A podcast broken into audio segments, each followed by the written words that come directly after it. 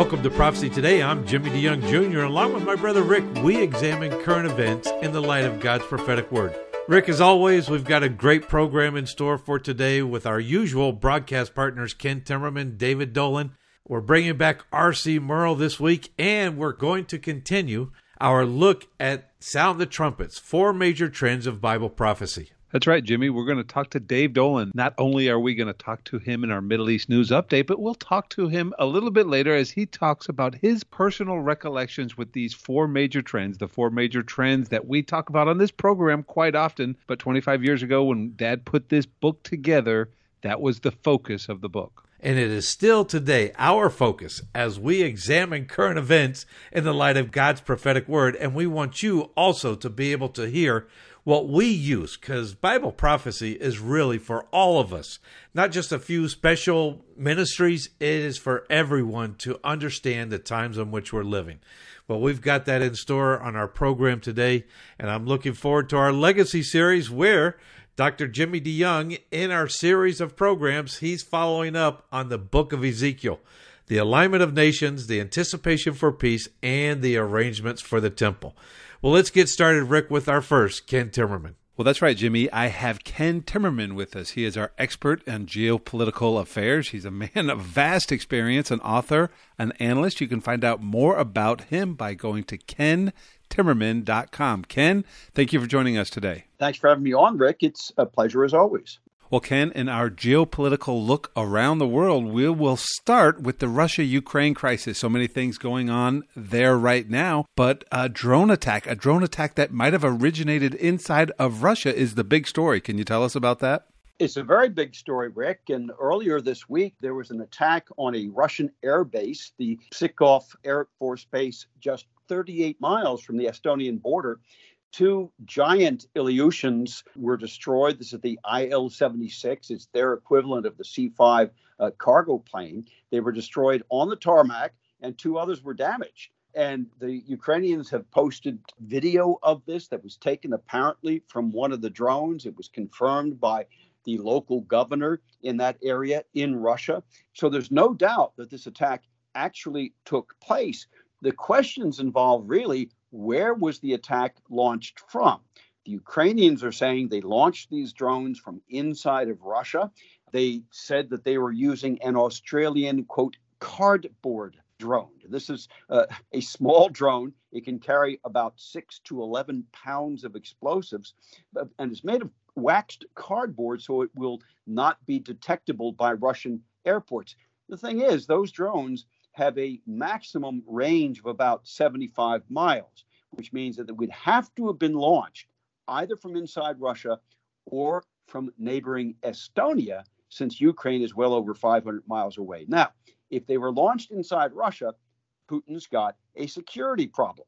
If they were launched inside Estonia, NATO has a security problem. If this drone was launched from inside NATO territory, Putin is going to be tempted, sorely tempted, to launch some kind of counterstrike against NATO territory. And I think the Ukrainians and the Russians have been relatively careful, but they've been playing on the margins. Just how far can they push the war before it gets escalated to a war between NATO and Russia?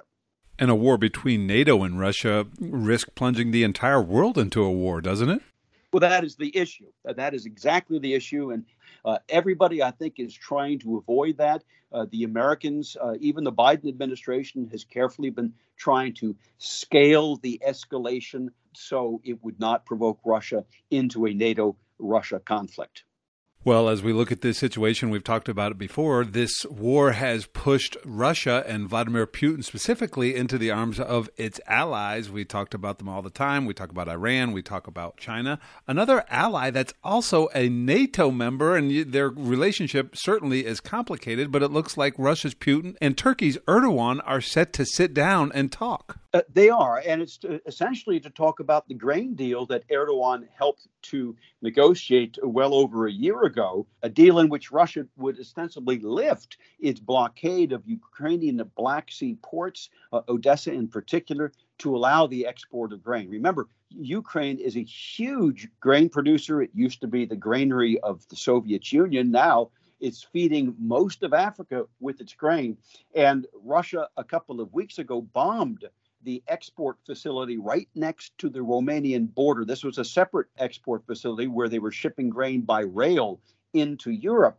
And he is, at the same time, he declared he would no longer allow ships to leave from Odessa. So this is a vital geopolitical issue. It affects many, many countries around the world. And Erdogan, as a neighbor along the Black Sea, remember, those ships would then be going to Turkey through the Bosphorus Strait. Erdogan has set himself up as the intermediary. And for once, he seems to be playing a positive role in world affairs. Well, that's very interesting, and maybe I spoke out of turn, or maybe you could clarify for our listeners.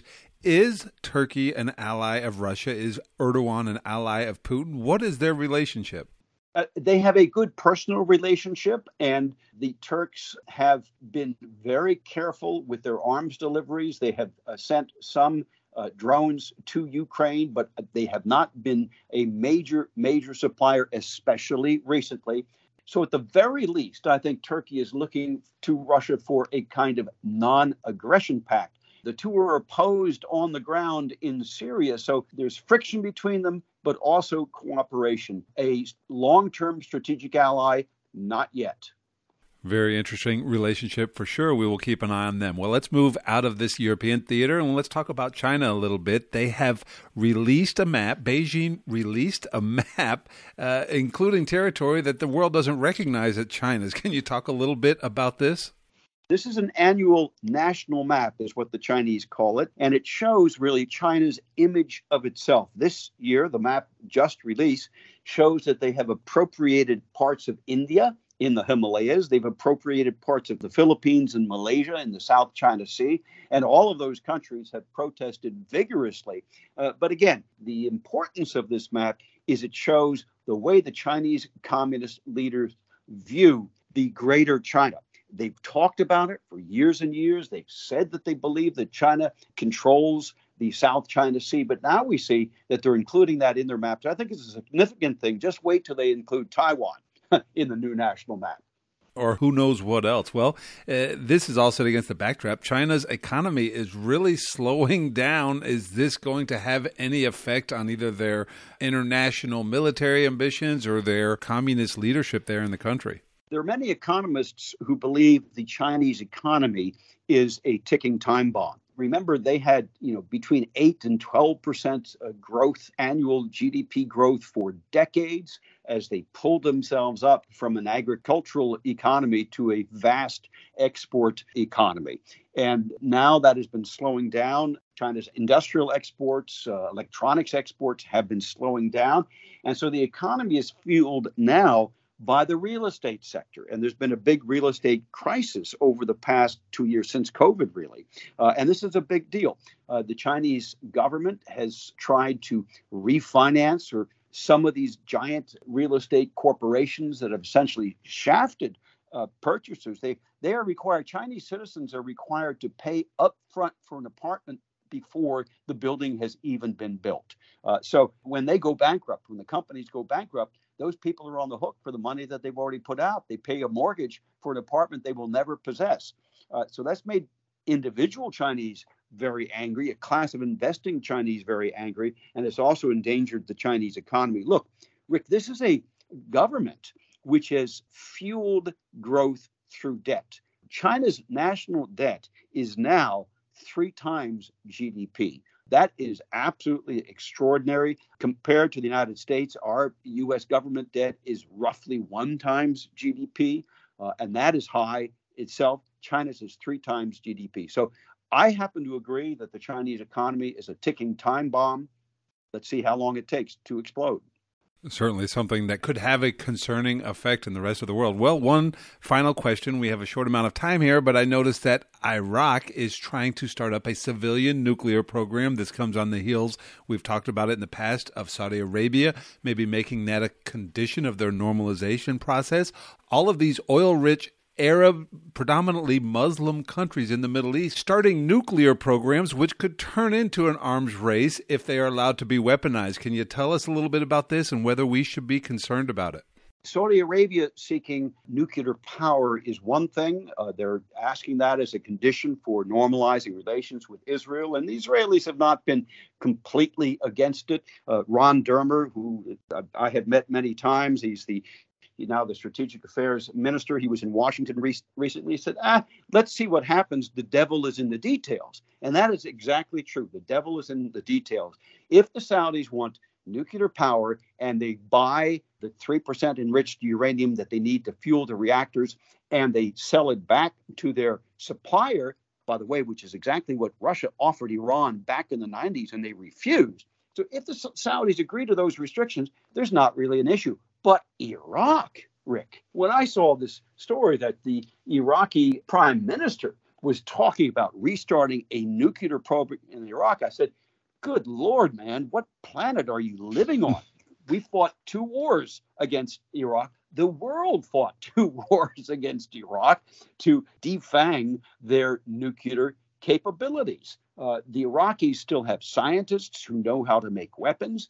They still have some equipment, not a lot. Most of that was destroyed by UN inspectors, but they certainly have the know-how to make the bomb. And to think that you could go back just 20 years later after the last war and say, oh, it's okay now. Iraq is a completely new country. They have turned over a new leaf. They would never, ever think of cheating the way that Saddam did. Wow, not in 100 years in my book.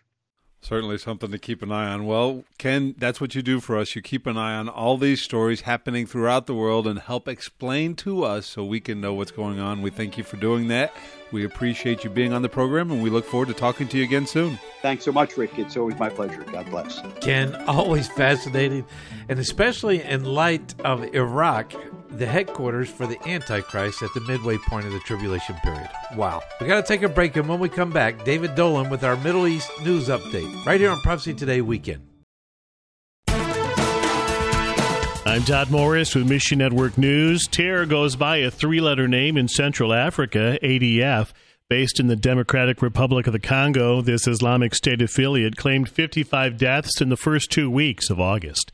The group frequently targets Christians. Voice of the Martyrs Canada collaborates with partners in the DRC to offer hope through Theology of Persecution courses.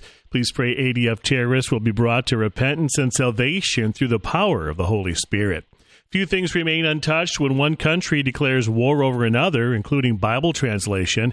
When Russia invaded Ukraine last year, Unfolding Word had to rethink its Eurasia Gateway language project. Today, church-centric Bible translation continues in 4 former Soviet Union countries. Pray that believers can overcome every obstacle created by Russia's war and learn more about Unfolding Word and the Eurasia Gateway Language Project at missionnews.org, the service of One Way Ministries. Have you always wanted to visit the land of Israel? Imagine what it would be like to walk in the footsteps of Jesus. With Joshua Travel, you can visit Israel past, present, and prophetic. The Bible will come alive as you see places like the Shepherd's Field where our Lord was born, Caesarea Philippi, Cana of Galilee, Capernaum, the Garden of Gethsemane, and the Garden Tomb. You'll even experience an exciting boat ride on the Sea of Galilee. You'll visit each site with Bible in hand as we take the time to not just visit the sites, but to help you understand their importance to our biblical heritage and to our prophetic future. We will place special emphasis on the eternal city of Jerusalem, the most important city in the world, and the place from where Jesus will rule and reign one day. Call Joshua Travel today at 423-821-3635 to find out more about this trip of a lifetime, or you can visit us online at joshuatravel.com. Welcome back to Prophecy Today Radio, the program that looks at current events in the light of Bible prophecy. This is our segment of the program that we call our Middle East News Update. We look at news coming out of Israel and around the entire Middle East. And to do that, we have our good friend, journalist and author, Dave Dolan. Dave, thank you for joining us. Glad to be with you, Rick. Well, Dave, we're going to continue the second part of a conversation we had last week talking about the Sound the Trumpets book that my dad, Dr. Jimmy DeYoung, wrote about 25 years ago. and you are giving us an update. We've broken that interview up into a couple segments. You'll hear it in the next half hour. We'll talk a little bit about the anticipation for peace, the alignment of the nations, the arrangement of the temple. So we appreciate you coming back in the second half hour to do that. But before we get there, let's talk about what's going on in Israel right now. And unfortunately, David, there have been more terror attacks. Can you let us know the situation in Israel?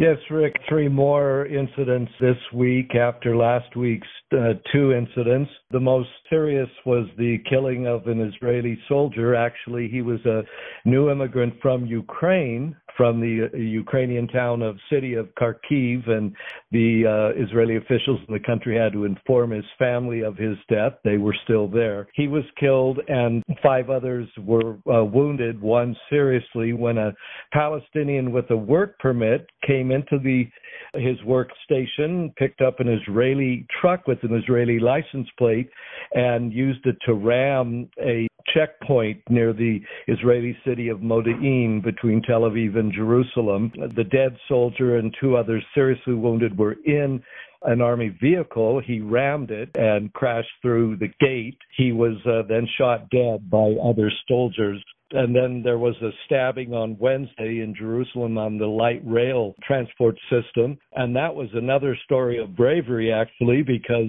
Palestinian with a long knife pulled out the knife and started to attack a couple that were sitting waiting for the train to come. And the male in the couple kicked him in several places and got the knife out of his hand down to the ground. And a border policeman on the incoming train actually spotted this all going on, and as soon as the train stopped, he dashed out and shot the terrorist dead, who had gotten the knife back in his hands and was apparently going to continue his stabbing spree. And then earlier there was another attack at the community where the woman who was killed last week lived with her daughter near Hebron. And that was stopped by soldiers at the scene who shot him dead. Again, a ramming. So we see a continuing stream of these incidents. And Prime Minister Netanyahu again convened his top security officials on Thursday after the soldier was killed to discuss this situation and its ongoing implications.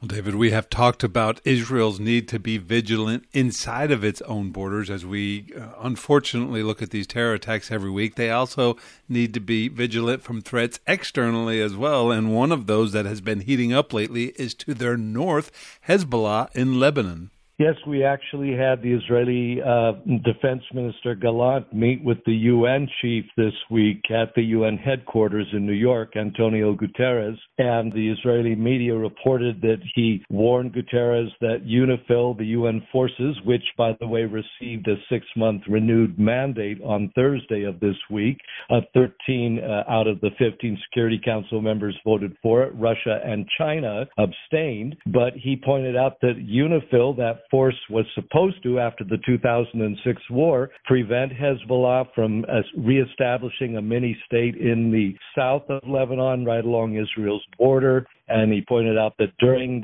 those intervening years, it has done so. I mean, the Hezbollah has set up a mini-state, not that the UN has prevented it. UN is basically, its forces are basically intimidated, Rick, if you want my opinion. I've been up there many times, and they fear Hezbollah as much as anybody does. They're pretty ruthless. Of course, they've taken over whole Shiite villages. They've taken over, they've built new bunkers. They have underground weapons depots.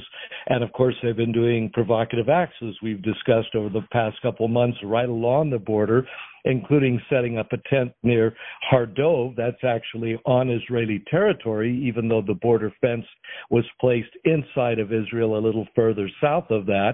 And that's a very provocative act. That tent is still there. They've been doing open patrols along the border. They're not supposed to be doing that, according to the UN resolution that ended that 2006 six-week war.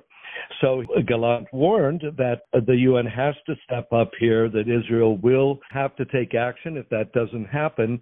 And he said, we don't want to. We want to abide by international rules. We want this ceasefire agreement to hold and this UN resolution to hold.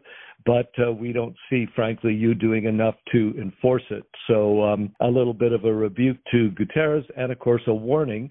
He also said that war is being pushed by Iran. And he mentioned that they're funding Hamas and Islamic Jihad, and that they have forces in Iraq and in Syria, and that, you know, Iran is pushing for a war in the region, and that Israel just can't sit back and wait for that. And by the way, Rick, the Hezbollah leader on Monday commemorated the end of that war in August of 2006. They call it Victory Day, by saying the Israelis have become extremely weak, their army is falling apart, they've lost their will to fight, and all sorts of other such statements. Of course, he's talking about the judicial reform protests, and it is true that some fairly high-ranking ex-officers, reserve officers, including the head of Northern Command, have made some pretty strong anti-government statements, have warned of a dictatorship and all of this sort of thing coming, but that's, of course, by far the minority of anybody in the military, and certainly active military members. And I can tell Nasrallah, if he wants to listen to this report, that the Israeli military is ready to fight if it has to, and it has not fallen apart. They certainly haven't, and I'm sure they will be prepared. But we've talked about external threats. We've talked about internal threats. We've talked about political turmoil against this backdrop that we've just been discussing right now. These normalization talks have been taking place. The U.S. has been pressing Saudi to normalize ties with Israel. So many facets, including this week, the Palestinian Authority pressing for concessions on their end if this normalization is to happen. Well, yes, Rick, this was the concern of many Israeli leaders over this new U.S. push, is that the Palestinians would see it as a back-channel way to get the concessions they want from Israel. And they're a little bit concerned because, of course, the Biden administration is not nearly as pro-Israel as the Trump administration was, although, of course, they would like to see normal relations with Saudi Arabia. Prime Minister Netanyahu's made that clear many times. The fact is, on the ground, there is pretty normal relations, quiet ones, but it's been working, it's been expanding and growing, and even this week we had a dramatic example of that. We had an Air Seychelles aircraft taking Israeli tourists from that beautiful Indian Ocean island country back to Tel Aviv, and the plane had an electrical malfunction, 128 Israelis on board over the Red Sea, and they had to make an emergency stop in Jeddah, Saudi Arabia. Well, that's the first time Israeli visitors have officially been in Saudi Arabia in that capacity. So they were nervous, but the Saudis treated them well, took them to a hotel. The people said some of them even were able to speak some Hebrew to them. And so the relations are actually pretty good. But if the Palestinians get their way, they want to use the Saudis in these negotiations going on with Washington sponsorship to get concessions. They want Israel to move out of more of their territory. They want an end of all settlement construction, expansion entirely, and various other things. So the Israelis are not very thrilled about that. And in fact, the finance minister, Bezalel Smotrich, said we will give them no concessions in these indirect talks. That's a fiction. If they want to talk to us, we're ready to talk face to face, but we're not going to do it, you know, in a back channel way. So we'll see whether this affects relations with the Saudi Arabia and Israel that are, as I said, basically there already. We'll have to wait and see. Meanwhile, we had the Israeli foreign minister announce this week that he had met in private, secretly, with the Libyan foreign minister, Najla Mangosh, in Italy last week, and they discussed the possibility of normalization. We have to point out Libya is divided between two governments, one backed by Russia in the east and one more pro-Western in the west. He was meeting with the pro-Western foreign minister. Well, she was forced to resign when the story was leaked in the press. Well, it wasn't leaked in the press when Eli Cohen, the foreign minister, made an announcement that this meeting had taken place, and Axios reported that Washington officials were very upset over this. They said, you know, this was supposed to be in secret, and you've just blown your chances for any progress there. So there's two steps forward and three backwards, it seems, in this whole continuation of the Abraham Accords process. Well, David, so many things taking place in the Middle East, so many things taking place in Israel. Thank you for all you do to keep us informed of what's going on in that part of the world. We look forward to talking to you again in the next half hour as we talk about the four major trends of Bible prophecy. Thanks so much, David. I'm looking forward to that too, Rick. God bless. Well, we've got to take a break, and when we come back, we will continue the conversation about Sound the Trumpets, the four major trends of Bible prophecies. Rick, the way that you and I, David, we look at Bible prophecy, it helps us to focus on the nations that are involved. We'll be right back in one moment.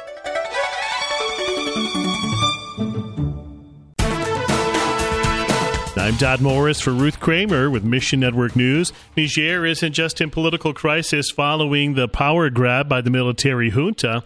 It's now an economic crisis. Before the coup, Niger had over 3 million people in acute food insecurity. That number will undoubtedly go up as sanctions hit and food aid piles up at Niger's borders with no way in. Along with distributing their solar-powered audio Bibles, World Mission will be getting food and water to those suffering. Please pray for comfort and provision.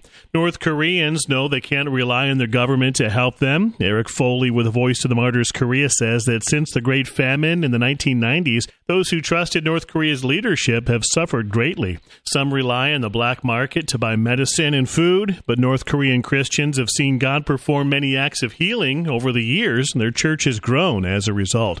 Please pray this growth would continue. Dodd Morris, Mission Network News, the service of One Way Ministries. Welcome back to Prophecy Today. I'm Jimmy DeYoung Jr. Along with Rick, we're examining current events in the light of God's prophetic word.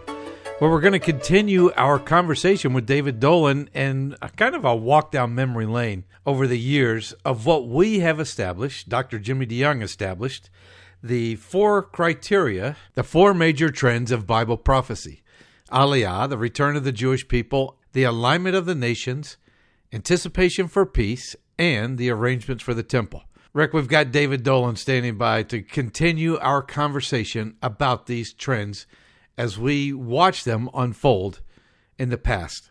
Well, that's right, Jimmy. David has agreed to come back and talk to us a little bit. Now, we are looking at 25 years since Dad wrote his book, Sound the Trumpets, and essentially we're looking at four trends, four major trends that were setting the stage for Bible prophecy to be fulfilled. David has agreed to join us to talk a little bit about these trends. David, thank you for coming back. Glad to be with you.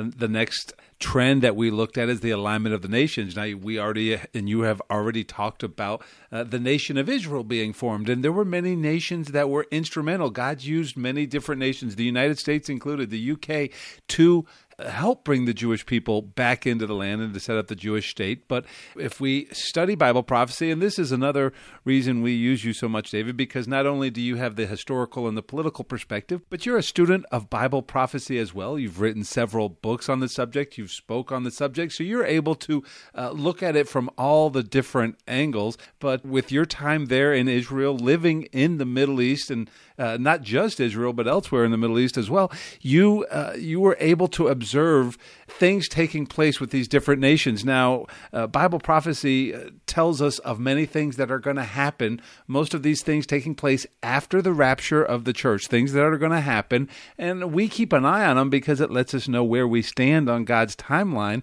But as you have been able to watch what is taking place in the Middle East, give us an example of how these nations are aligning to set the stage for Bible prophecy to be fulfilled. Well, Rick, it's interesting. In 1982, when I moved to South Lebanon, well, I lived in northern Israel, but when I began working daily in South Lebanon, crossing the border, I mentioned it earlier, the Soviet Union was strongly backing Syria in the conflict with Israel that year. And we, frankly, I watched those air fights overhead, Russian pilots involved, etc. We frankly thought this is the precursor of Gog and Magog, that, this may be coming at any time. And then the Soviet Union fell apart. And later, a man called Vladimir Putin became the leader of Russia, no longer the Soviet Union. It had lost many of its participating countries. Well, they weren't participating. They were forced to, but Poland and the East European countries and others. and they had reverted to the West and were looking westward. And it seemed like maybe, you know, their war against Israel had ended, and Putin was pretty pro-Israel, frankly, had good relations with most of the Israeli leaders. They were continuing to allow Jews in the former Soviet Union that wanted to move to Israel, make Aliyah, immigrate, to do so. And so that seemed to be off the table. Well, here we are now in today's world with once again Russia showing intense hostility to Israel, backing Syria in the last 10 years, especially the last 5 militarily in the internal war there, bombing the northern city of Aleppo and et cetera, and being very involved against America there, which of course was fighting ISIS. So we see this East-West conflict once again full center. And meanwhile, Russia has Putin has allied very closely, as we've discussed many times on this program, with Iran. Iran, of course, ancient Persia, which is listed as one of the participants in the final Gog and Magog battle against Israel. So they obviously have become a major enemy of Israel. And, you know, when I moved to Israel in 1980, it was just 1 year before that the Iranian Revolution took place and Ayatollah Khomeini came to power with his anti-Israel views. So it wasn't clear at that time that they would maintain power over Iran, but of course they've done so. They now are one, as you said earlier, one of the strongest military powers in the region. They continue to build up their Navy, their Air Force. Of course, they've set up this militia. I was there on the scene in South Lebanon, the Hezbollah militia set up in 1982. In fact, the first ever suicide terror attack that Iran sponsored took place just about a mile from where I was, where an Arab wearing a heavy garb, but with explosive vest on, was riding a donkey and rode it past some Israeli army soldiers and blew himself and them up. So that was the first suicide attack sponsored by Iran. We've had, of course, many, many more since then. And we've seen other pieces of the puzzle. Libya is said to be part of that alliance. We've seen Gaddafi overthrown, and there's a civil war going on there now with Russia very much backing one of the sides. The U.S. very concerned over that. We see Sudan having a civil war now. They are listed as one of the participants in that final battle. And again, one of the sides they're fighting right now is pro-Russian, backed by the Wagner Group especially, which Putin needs their fighters not only in Ukraine, but in North Africa and other areas where they're active. So we continue to see these pieces fall into place, Rick, and we report on them as news events.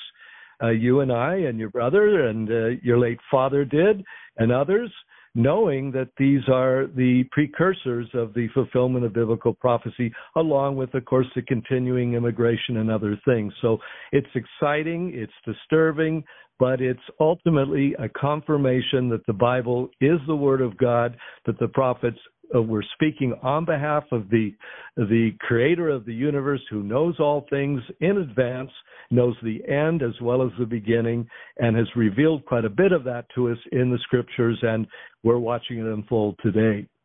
We certainly are, David, and I'm so glad you characterized it like that, because this is not just a variety news program. We're not just picking stories that we are interested in or have a curiosity in, but we are actually looking at stories. We are students of Bible prophecy, and we are looking at stories that help us to locate where we are in Bible prophecy. And also, as we see these things coming together and you see that divine hand of God working in it, you get a sense of comfort, a sense of peace that comes from understanding that this is all part of God's plan. And as we look at what's taking place around the world, it could be easy to be dismayed by what's taking place. But as you said, this is confirmation that God's plan is in effect. Well, the third trend that we looked at is the anticipation for peace. We look, especially in the book of Daniel, it says that there will be a peace treaty on the table. The peace treaty will not necessarily be working, but it says it will be confirmed by the Antichrist. So we look at these signs, the talks of peace that are taking place in the Middle East, and you have certainly seen, reported, witnessed many things taking place in Israel with peace with their neighbors. Could you tell us a little bit about that? Well, Rick, when I moved to Israel in 1980, the Camp David Peace Treaty had just been signed, as the name implies, at Camp David under President Jimmy Carter, bringing a formal treaty between the Arab world's largest country, Egypt, and Israel. That still remains in effect today, although it's shaky. It has been shaky over the years, but it's still there. And that was the cornerstone of all other developments since then, being that Egypt was the cultural leader in the Arab world, the largest country by far in the Arab world, and the dominant force, really. We've meanwhile had the 1994 peace treaty between Jordan and Egypt, again American-sponsored, this time under Bill Clinton. That was right after, in 1993, the Oslo Peace Accords were signed between Yasser Arafat and Yitzhak Rabin on the White House lawn. Of course, we've mentioned many times that treaty hasn't held up hardly at all, and really in 2000, Arafat tore it up, essentially, when he complained that Ariel Sharon had visited the Temple Mount, and this was a desecration of an Islamic site, and the second Palestinian uprising broke out, and there was fighting between Israeli forces and PLO forces in the streets, along with a lot of other clashes that were taking place.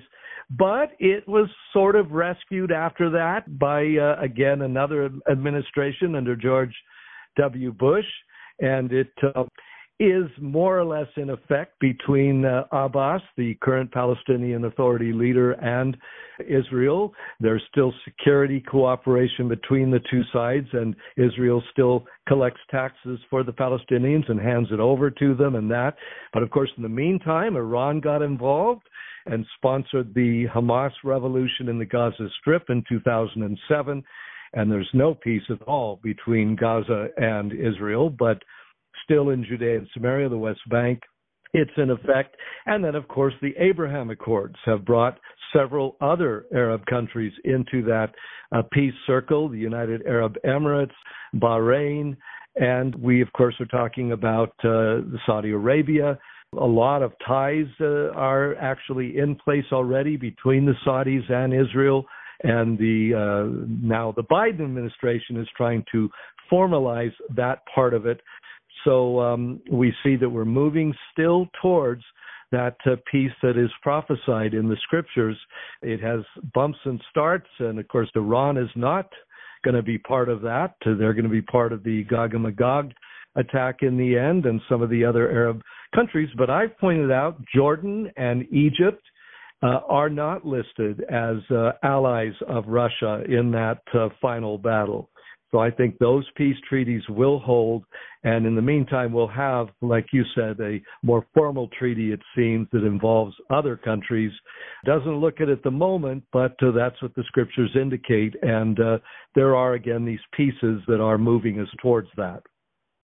Certainly are. Well, David, our final trend that we look at, and this is something that maybe back when you moved to Israel and you would never have realized how far we have come along on this scale here, it's the arrangements for the temple. And we look at the focus of the world on the Temple Mount there in the city of Jerusalem, and we see maybe ever so slowly a shift in the Israeli body politic, a shift to being willing and open to allowing or having more of a Jewish presence on the Temple Mount. And, of course, even from the very beginning, you had those that are committed to rebuilding a temple, this temple, the temple that we know that will stand during the tribulation period. But this is certainly another area where you can kind of monitor the progress of where we are and how we are progressing towards Bible prophecy being fulfilled, isn't it?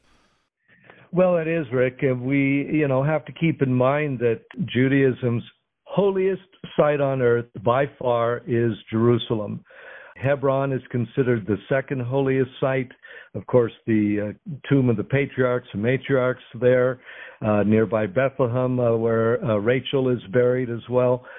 But Judaism's center is Jerusalem, and the center of Jerusalem is the Temple Mount. There's no question about that.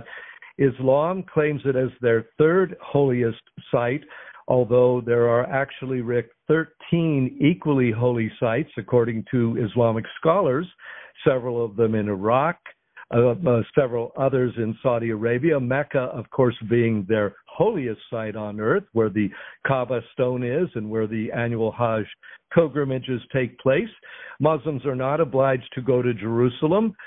Jerusalem is not even mentioned by name once in the entire Quran, although they say it's implied, where it says Muhammad took a night ride on his flying horse and went to Al-Aqsa, which is called the farthest, is Arabic for the farthest place, and they later assigned that to Jerusalem, mainly because, of course, they understood that this is Judaism's holiest site. It is Christianity's holiest site, even though some might say Rome, some might say Salt Lake, or a few other places. But basically, Christianity Center is, of course, the city that Jesus taught in, the disciples were there, and, of course, more importantly, died in, and more importantly, rose from the dead in, and equally important, rose to heaven from the Mount of Olives, with the angels saying to the disciples, "Why are you looking up? He's coming right back to this place in the end days, right back here." So we look for that. So it is the holiest place. And of course, many Jews would like to see the temple rebuilt. In 1967, there was a dispute between Moshe Dayan, the senior commander of IDF forces at the time, and others about whether it should be taken over by Israel formally. They weren't going to ever kick the Muslims out, but that they would declare Jewish sovereignty, in other words, over the Temple Mount. Dayan opposed that strongly, as did many other more left-wing and liberal members of the government, and so it didn't happen. And ever since then, Jews have been very restricted in even going up there. Ultra-Orthodox Jews mostly will not go up there because they don't want to accidentally walk over the site of the Holy of Holies, which, of course, was all destroyed, the Second Temple, as was prophesied by Jesus and others.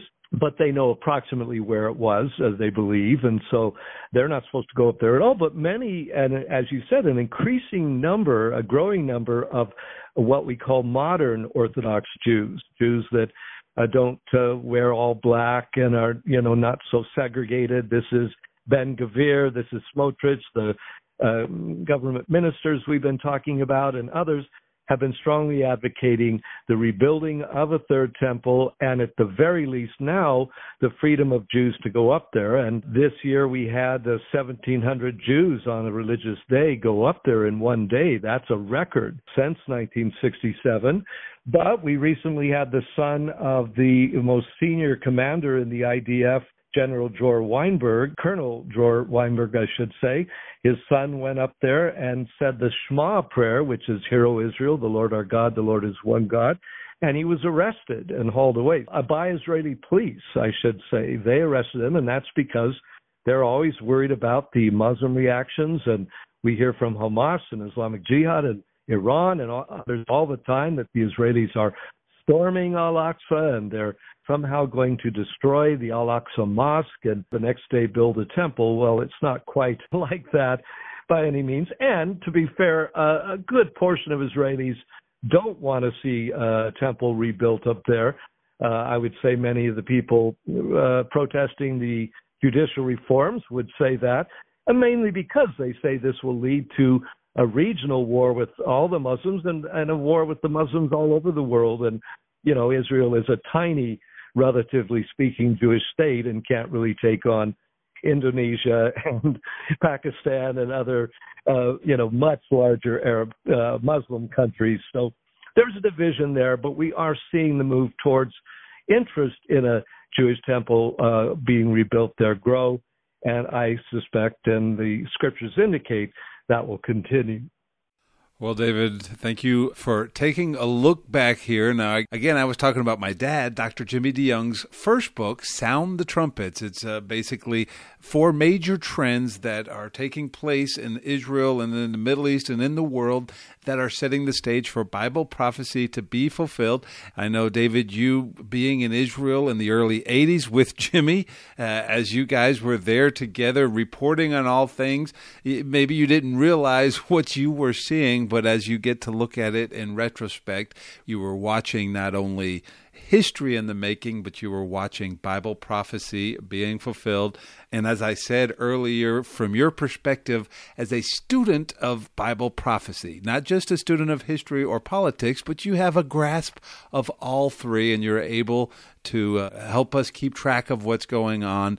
And so we have just been so appreciative of your insight. Thank you so much for coming on today and talking about this. And we will continue to look forward to hearing from you as you keep us updated on what's going on in the Middle East. Well, Rick, I've always said there was no better place on earth for a reporter who was also a Christian to be reporting on than Israel, and it's been a joy. And your late father shed a lot of light on that as well, your brother Jimmy and yourself. And God bless your work, and may it continue under his guidance and authority.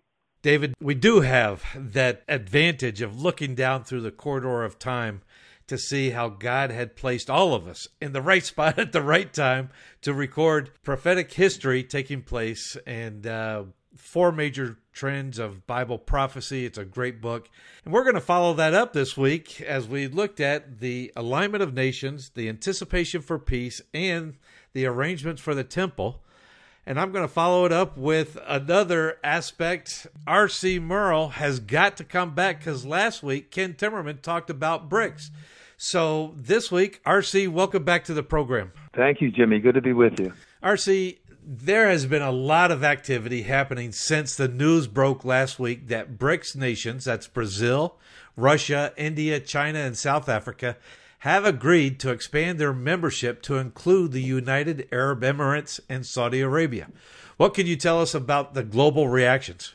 Yeah, Jimmy, I'd like to first maybe recap that expansion because it went a little further. Saudi Arabia, the United Arab Emirates will join the BRICS nations in 2024. Argentina, Egypt, Ethiopia, and Iran will join in 2025. And when that happens, the BRICS will then control 80% of the world's oil and 50% of the world's food supply. Ironically, the reaction to the BRICS expansion is reminiscent of the first news about central bank digital currencies that your dad asked me about in 2020. At that time, COVID was dominating the news cycle so that not a lot of people even noticed. And the ones that did pretty much brushed it off as a non-story. Which makes you think, R.C., where COVID's coming up again, you know, like they are trying sleight of hand tricks to get us distracted. Right. I remember those broadcasts. So what interested you about CBDCs back then? You know, ever since 2009 and the advent of Bitcoin, I was curious if crypto might have a relation to the cashless society of Revelation 13, 16, and 17 and the mark of the beast. But Bitcoin was more of an anti-government fiat currency movement, whereas central bank digital currencies would have real power to change the world to cashless because it would have the full support of governments. So now we have 5 countries, soon to be 7 in 2024, and 11 in 2025. Those countries will control up to 80% of the world's oil, and that may also have the ability to issue a currency that would rival the U.S. dollar. You know, and add to that, Jimmy, just 1 year ago, Jay Powell, chairman of the Federal Reserve, actually said, and I quote, "It is possible that the world could have more than one reserve currency." So with all that, why is the world skeptical of the potential for the BRICS to pressure the dollar? You know, the common criticism is that with China taking the leadership role of the BRICS and a currently weak yuan only included in 5% of the global transactions, a combined BRICS currency would not have the strength to rival the dollar. However, what is not considered by the skeptics is that the U.S. is operating under the modern monetary theory, advocating that printed unlimited money will not harm the dollar's world reserve status. Jimmy, while the U.S. dollar is still the strongest global currency, it has an exploding national debt, and with Saudi Arabia joining the BRICS, the petrodollar arrangement could shift. If the petrodollar fails, so does the U.S. dollar. The threat to the dollar became very real with a financial headline on March 15, 2022, and I want to quote. It says, "Petrodollar cracks. Saudi Arabia considers accepting yuan for Chinese oil sales." Jimmy, one of the core staples of the last 40 years and an anchor securing the dollar's reserve status is a global financial system based on the petrodollar. You know, R.C., you probably need to explain this more for me, and I know a lot of people probably don't understand. How does the petrodollar work? Yeah, he said that when oil producers like Saudi Arabia sell oil to the world, they get paid in U.S. dollars, not in their own currency. The term petrodollars just reflects that the dollar is the principal means of exchange because it is the principal currency of international trade and finance. So the petrodollars are then reinvested into other dollar-denominated markets, and that backstops the dollar's world reserve status. And there's a second possibility for the demise of the dollar, the rapture of the church from the world's most Christian nation would so weaken the U.S. that the balance of economic power would change instantly. Europe, which is currently the world's third largest economic bloc, would then become the second largest economy behind China. And since Europe is the prophesied origin of Antichrist from Daniel 9:26, a Western alliance of nations with a powerful world leader will one day dominate the global economy. Wow, the anticipation for peace that we have been focusing on in the four major trends of Bible prophecy, and that's how we understand and we focus on these nations. And Ken Timmerman again reported on the economy of China today. That's why we focus on these folks, and that's why we have RC. Well, the article you sent me, Central Bank Gold Demand Hits Record High, U.S. Petrodollar on Deathbed. So what will happen to the price of gold? You know, that's a hard one to tell. Over the past 2 years, massive fraud of precious metals prices from the world's biggest banks has been reported. On August 4th, 2021, a Merrill Lynch unit was convicted of fraud charges for manipulating precious metals futures. On August 10th, 2022, J.P. Morgan, Bank of America, Merrill Lynch, and Deutsche Bank were accused of price manipulation of precious metals. So the question, Jimmy, is the price of gold being held down so that central banks can get all they need and buy. Wow. On our website, Prophecy Tracker, we borrow an adage from Colossians 2:17, prophetic events cast a shadow before them, and the cashless society and a new economic system are coming into view. R.C., we're right on the cusp of this taking place, and I know the urgency I hear in your voice, which you shared with me before we went into the interview here, that BRICS is a major, it's a big deal, and it's a very big deal.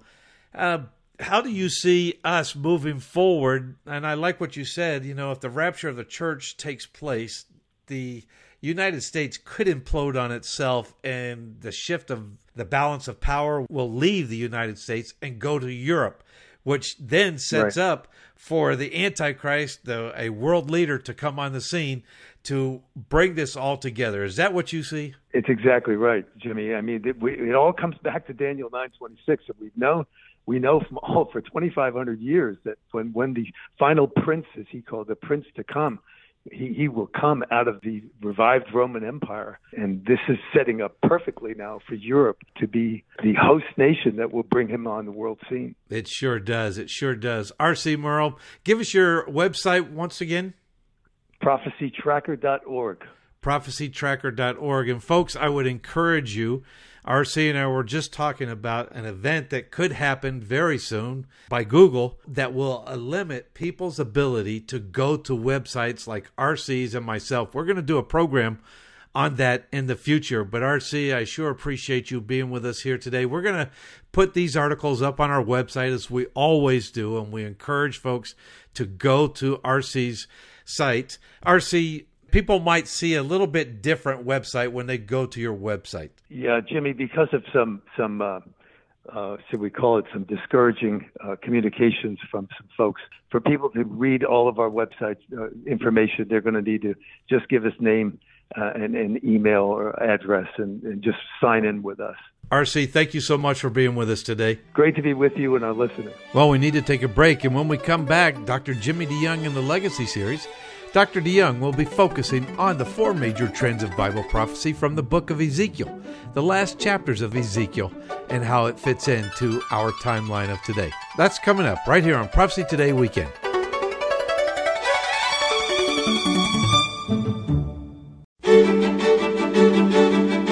Welcome back to Prophecy Today. I'm Jimmy DeYoung Jr. Along with Rick, we have been examining current events in the light of God's prophetic word.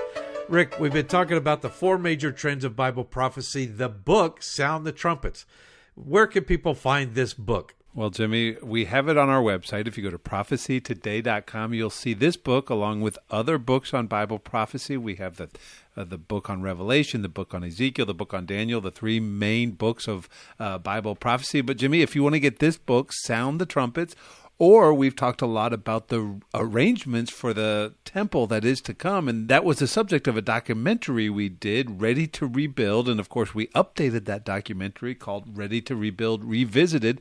Those are some of the things that you can use to further your study about what we're talking about today. Go to our website, prophecytoday.com. If you call us, Jimmy, for a donation of any amount, we just want to get this material in your hands. So if you call us at 423-825-6247 for a donation of any amount, we'd love to send you the book, Sound the Trumpets, as well as that video for a donation of any amount, you name it. Sounds like a good deal to me, huh, Jimmy? It does.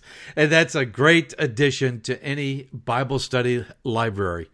And we would love for you to get that. Thanks, Rick. That's a great opportunity for people today if they don't have that already. Well, interestingly enough, Rick, as we put together the program, we always revisit the Legacy series with Dr. Jimmy DeYoung, our father. On this week's study of God's plan through the ages, and in particular, how the prophetic book of Ezekiel fits into the overall picture of God's plan, we're going to conclude and include the portion of the book of Ezekiel today and remind you of the timeline that looks at the end time scenario from the rapture of the church into eternity future. Then we'll look at what happens with the alignment of nations and when they will attack the Jewish state of Israel. It's going to be very near the beginning of the tribulation period. We will also take a look at the scriptures that describe the temple that Jesus Christ will build on the Temple Mount in the city of Jerusalem. That's where he will rule and reign for a 1,000-year kingdom. Something very special on the broadcast today. We'll hear an interview that Dr. Jimmy DeYoung had with a rabbi that was the head of the Sanhedrin, that group of 70 wise Jewish scholars that will manage the temple compound. This rabbi also was the very first one to receive his priestly garment. You don't want to miss this interview. But first, let us begin today's study by learning of God's roadmap through the end times. Dr. Jimmy DeYoung and the Legacy Series. Now, I put this up here, these three items. This is the rapture of the church, the next event on God's calendar of activities. This is Revelation 4:1. Then there's 16 chapters of detailed information in the book of Revelation, chapters 4 through 19. 16 chapters, detailed information about a 7-year period of time. Chapter 19 is the return of Jesus Christ back to the earth. Chapter 20, verses 1 through 6, is the 1,000-year millennial kingdom. Chapter 20, verses 11 to 15 in the book of Revelation is the great white throne judgment, the third of the three major events, the rapture, the return, the retribution, and then chapters 21 and 22, new heavens, new earth, and new Jerusalem. What we're going to see happen to start the clock ticking, and we studied it in our last session, the Antichrist confirms a peace treaty. I showed you the peace treaties are all on the table. I believe those are the peace treaties that are not normalized, not working, are going to be confirmed by the Antichrist, and that starts the clock ticking on the 7-year period of time. It is when that has happened, when the Jews believe their Messiah is here, when their supposed peace, howbeit it's a pseudo-peace, they then will lay down their weapons. The Messiah's come. He'll protect us. We no longer need our weapons. And that's when the alignment of nations come in. When they have laid their weapons aside, when peace, when they are dwelling safely in the land, that's when they come in. Anticipation of peace has got the Jews excited, but still concerned. There's a third thing that's going to happen. When you go to chapter 40 and read, and I'm not asking you to do this right this minute, but read chapters 40 to 46, you'll find 202 distinct passages of Scripture detailing the establishment of the Messiah's temple. Look up here just a moment. In this 1,000-year period of time, Jesus Christ is going to build a temple. That's found in Zechariah 6:12. He will rule and reign from that temple forever. That's Zechariah 6:13. In Ezekiel 40 to 46, 202 detailed passages of Scripture dealing with how that temple is going to be, what it's going to look like, what the size of it is, what's in it, what's not in it. There's never been a temple ever in the Jewish world like the one described in Ezekiel 40 to 46. There's going to be a temple there. But I've got to tell you something. There's going to be a temple here, too. At the midway point of the tribulation, a temple which will be in the city of Jerusalem. Because the Antichrist, the major player in the 7 years, will walk into the temple. I've just produced, our son Jim and I just produced a documentary, the latest information of how that temple in the tribulation period is ready to be built on the Temple Mount. Many things pertaining to that. 28,000 men studying the priestly duties for the last 25 years. They're all ready. They went out to Jericho. They put up two size, special, specific size, an altar. They've been doing hands-on training to do the sacrifices. They have raised sheep without blemish, without spot at Jericho so they can have the hands-on experience. They have all the harps. 4,000 harps have been made. That's what King David called for the Levites to play when the temple was up. They know where the Ark of the Covenant is. The Bible tells us, 2 Chronicles 35:3, exactly where the Ark of the Covenant is. All of these things have been prepared. I want to show you the man who started all the study for these men to do the priestly duties. I walked into his yeshiva one day. He was at his computer. He said, I have 28,000 men on this computer. All are priests, and they've been brought to Jerusalem to study the priestly duties. When I got to him, I said, Rabbi Kahana, I understand the Sanhedrin has been reformed. Notice what he says. Several years ago, I know on the shores of the Sea of Galilee and Tiberias, they reformed those 70 men together who were known 2,000 years ago as the Sanhedrin. Am I correct? You were a member of the Sanhedrin, were you not? I was the head of it. You were the head of it. And are you still involved?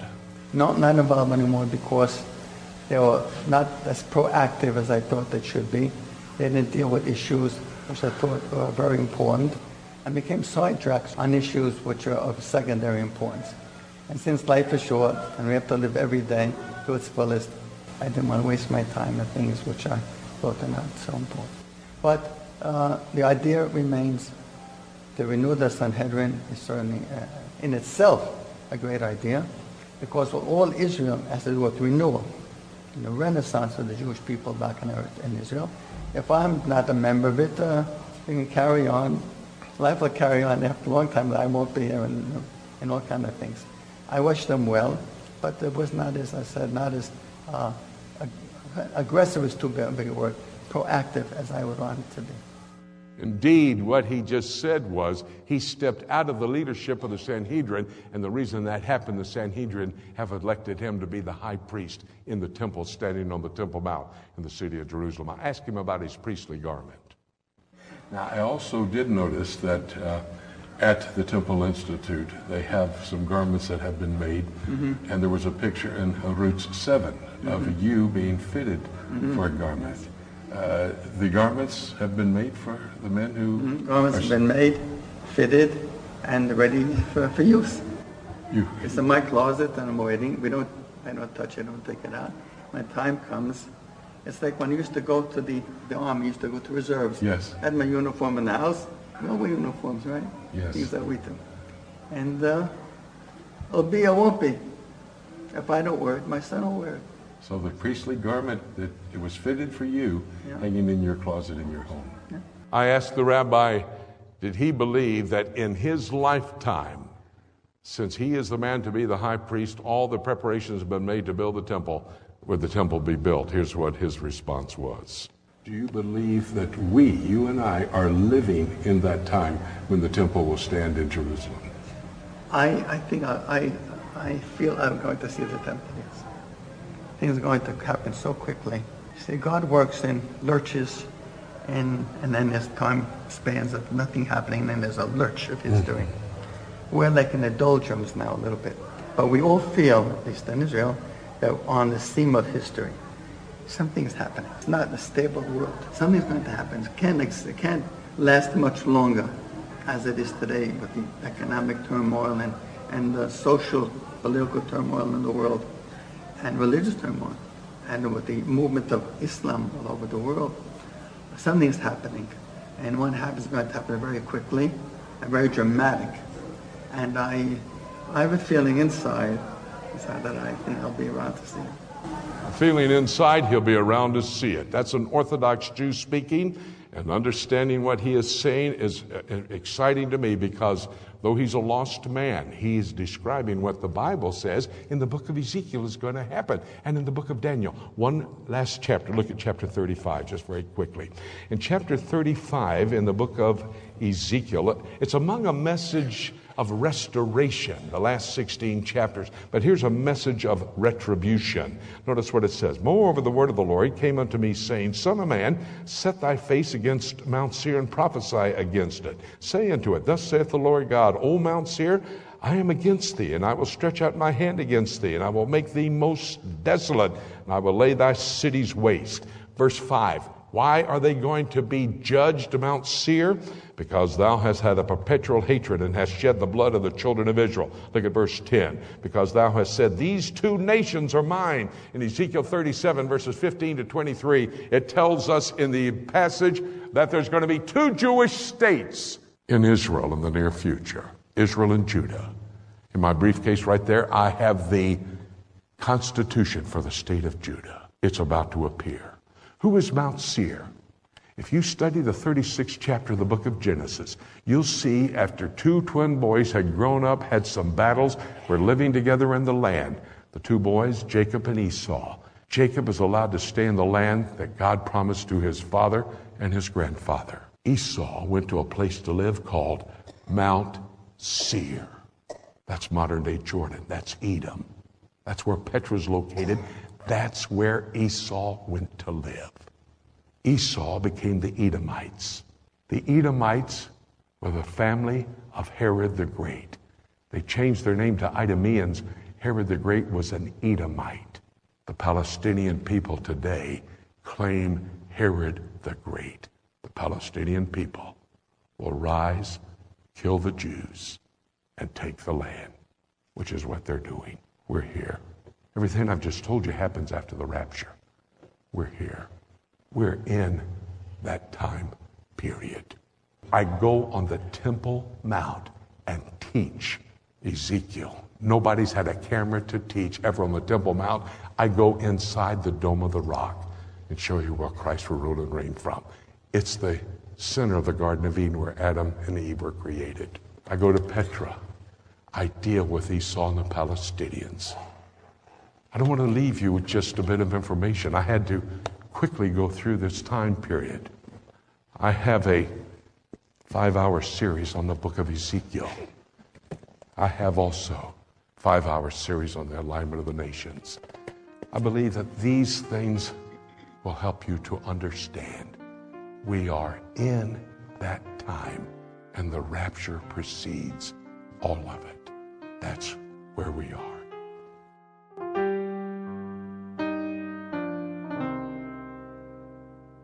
As we've studied Ezekiel today, I'm sure that you recognized the geopolitical events of our day are in line with the prophetic scenario that is found in Bible prophecy for the end of times. Each of us must study God's Word to understand why world events are happening as they are today. And when we do that study, we can determine how close we are to the rapture of the church. You know, I realize that the rapture, when Jesus shouts for each of us that know him as Lord and Savior to be called up into the heavens with him, that this rapture can actually happen at any moment, even today. Keep looking up, my friend. It could indeed be today. Next week, we'll continue our study of Bible prophecy. Dr. Jimmy DeYoung in the Legacy Series. Well, we got to take a break, and when we return, Rick and I will take a look at the book right here on Prophecy Today Weekend. I'm Todd Morris with Mission Network News. Terror goes by a three-letter name in Central Africa, ADF. Based in the Democratic Republic of the Congo, this Islamic State affiliate claimed 55 deaths in the first 2 weeks of August.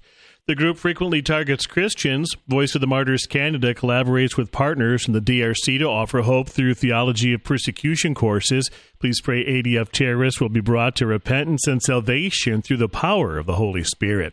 Few things remain untouched when one country declares war over another, including Bible translation.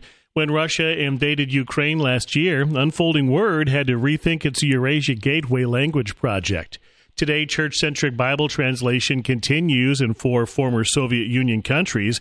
Pray that believers can overcome every obstacle created by Russia's war and learn more about Unfolding Word and the Eurasia Gateway Language Project at missionnews.org, the service of One Way Ministries. Just how close are we to the rapture of the church? Do events taking place in the Middle East and around the world have prophetic significance? In his latest book, Sound the Trumpets, Jimmy DeYoung examines these questions and explains just how near the rapture of the church could possibly be. By comparing 4 trends from prophetic scripture to current events taking place in the world today, Jimmy shows that the stage is set, every actor is in place, and the curtain is about to go up on the end-time scenario set forth in the scriptures. Sound the Trumpets is a must-read for every serious student of Bible prophecy. To order your copy of Jimmy DeYoung's new book, Sound the Trumpets, for only $15, call us today at 8-PROPHECY-8. That's 877-674-3298. Or visit us on the World Wide Web at prophecytoday.com. Call today and make sure to get your copy of Sound the Trumpets. Welcome back to Prophecy Today. I'm Jimmy DeYoung Jr. Along with my brother Rick, we have been examining current events in the light of God's prophetic word. And Rick, what a great program today. And especially I liked following up on our 4 major trends of Bible prophecy.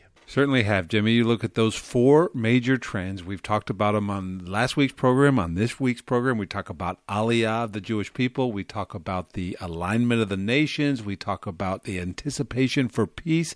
And finally, the arrangements for the coming temple. And Dave Dolan, a man who had a front-side seat to history, was able to share his recollections. But, Jimmy, in all honesty, your first time to Israel, when you lived in Israel, was in the early 80s, right? So you've had that same exact front-row seat to both history, but also, more importantly, Bible prophecy being fulfilled, haven't you? You're exactly right, Rick. When I moved there in 1984, I lived in the Old City with the former head of the government press office under Menachem Begin, his name and his family, Morty Dolinsky. We all saw through Operation Moses, through Operation Solomon, the return of the Ethiopian Jews.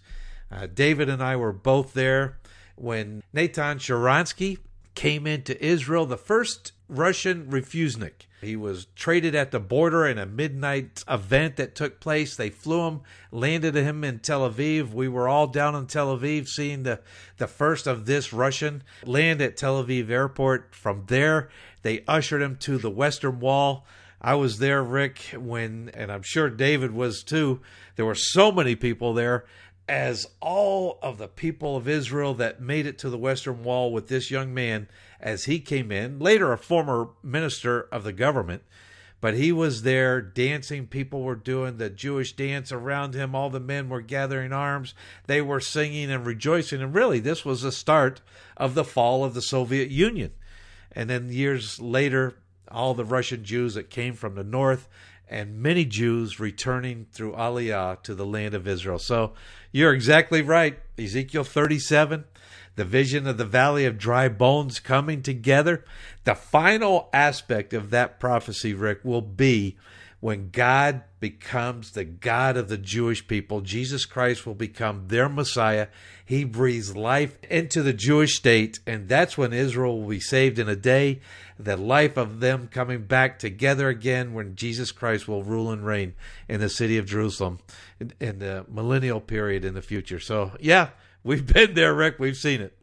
We certainly have, Jimmy. In fact, I remember a little bit later on, I was there after the fall of the Soviet Union and these Russian Jews coming back into the area. I remember, Jimmy, we used to be on Ben Yehuda Street, and you would find these classically trained, you know, they came out of the Soviet Union. They were classically trained violinists and musicians, and they were there on Ben Yehuda Street just playing for a few shekels in a cup. And it was tangible evidence of those Jewish people coming out of the north, like Jeremiah said, coming into Israel, the Aliyah. Well, Jimmy, we move on from there, and the alignment of the nations, the next major trend. And we have talked about this for many, many years, and it looks like these pieces, one of the things we always say is it's like a stage being set. The actors are getting into place, and soon the curtain is going to come up. Well, Jimmy, these actors that are getting into place, the things that are taking place right now, we talked to Ken Timmerman today about what's going on in Russia and China. All of these pieces are falling into place, aren't they? They sure are.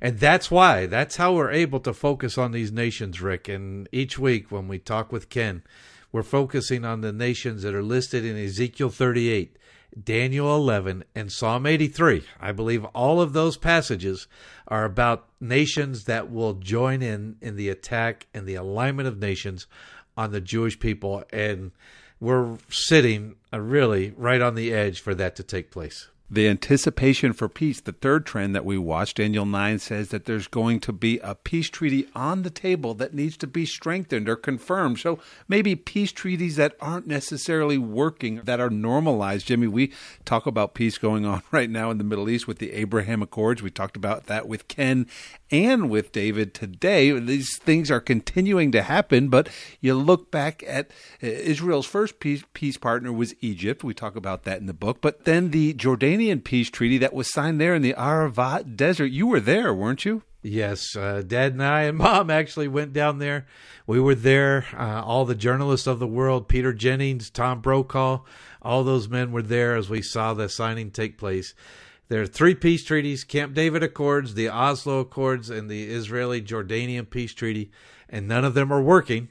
And so you're right. Daniel 9 talks about a confirmation of a peace treaty, and that's what starts the 7-year period of the tribulation. Jimmy, we're running out of time, but we'll just talk quickly about the arrangements for the temple, this third temple that is going to be in the city of Jerusalem during the tribulation period. The Bible says that it has to be built. Well, Jimmy, there is evidence everywhere that this temple is getting ready to be rebuilt. Many things taking place back in the 90s when we initially did this, but it's progressing. And we talk about the Temple Mount all the time on this program, and we talk about the Jewish presence on the Temple Mount as it continues to grow, and the collective thought amongst the Jews in Israel that, you know, maybe it is time for a temple. Yes, you know, and on the Legacy series today, Dr. Jimmy DeYoung, our dad, and he had this unbelievable ability to go and meet with the people. He had Bible studies with men that were involved in doing all the preparations of the utensils and the garments and every item. He used to meet with these men in a Bible study, Chaim Richman, and then, of course, Nachman Kahana, who we heard on the program today. He was a gentleman that was fitted with the first priestly garment. If he is not the priest, the high priest, his son will be. And so we have seen the preparations and the arrangements for the rebuilding of the temple, but that's a temple that will stand during the tribulation period. That's not the temple that Jesus will build. This temple is the one that the Antichrist will set up, the abomination of desolation, Rick, where that takes place at the midway point of the tribulation period. And I think we can always say when we focus on these events, it just gives us an understanding of how we understand, if we're so close to rebuild that temple, how close that we are to the rapture of the church. The Aliyah, the return of the Jewish people, the alignment of the nations, the anticipation for peace, the Antichrist, a worldwide system of evil that takes place on the world, and then the arrangements for the temple to be rebuilt. Rick, great job on the program today as always. Thank you for making us aware of events that are taking place and examining them in the light of God's prophetic word. Excited to do it, Jimmy, as we continue to look for the soon return of Jesus Christ. Folks, with everything that we've seen today, we can't help but say the rapture of the church could happen in the next moment. Let's keep looking up until Thank you so much for joining us today. This is Jay Johnson inviting you to join us again next week for more of Prophecy Today.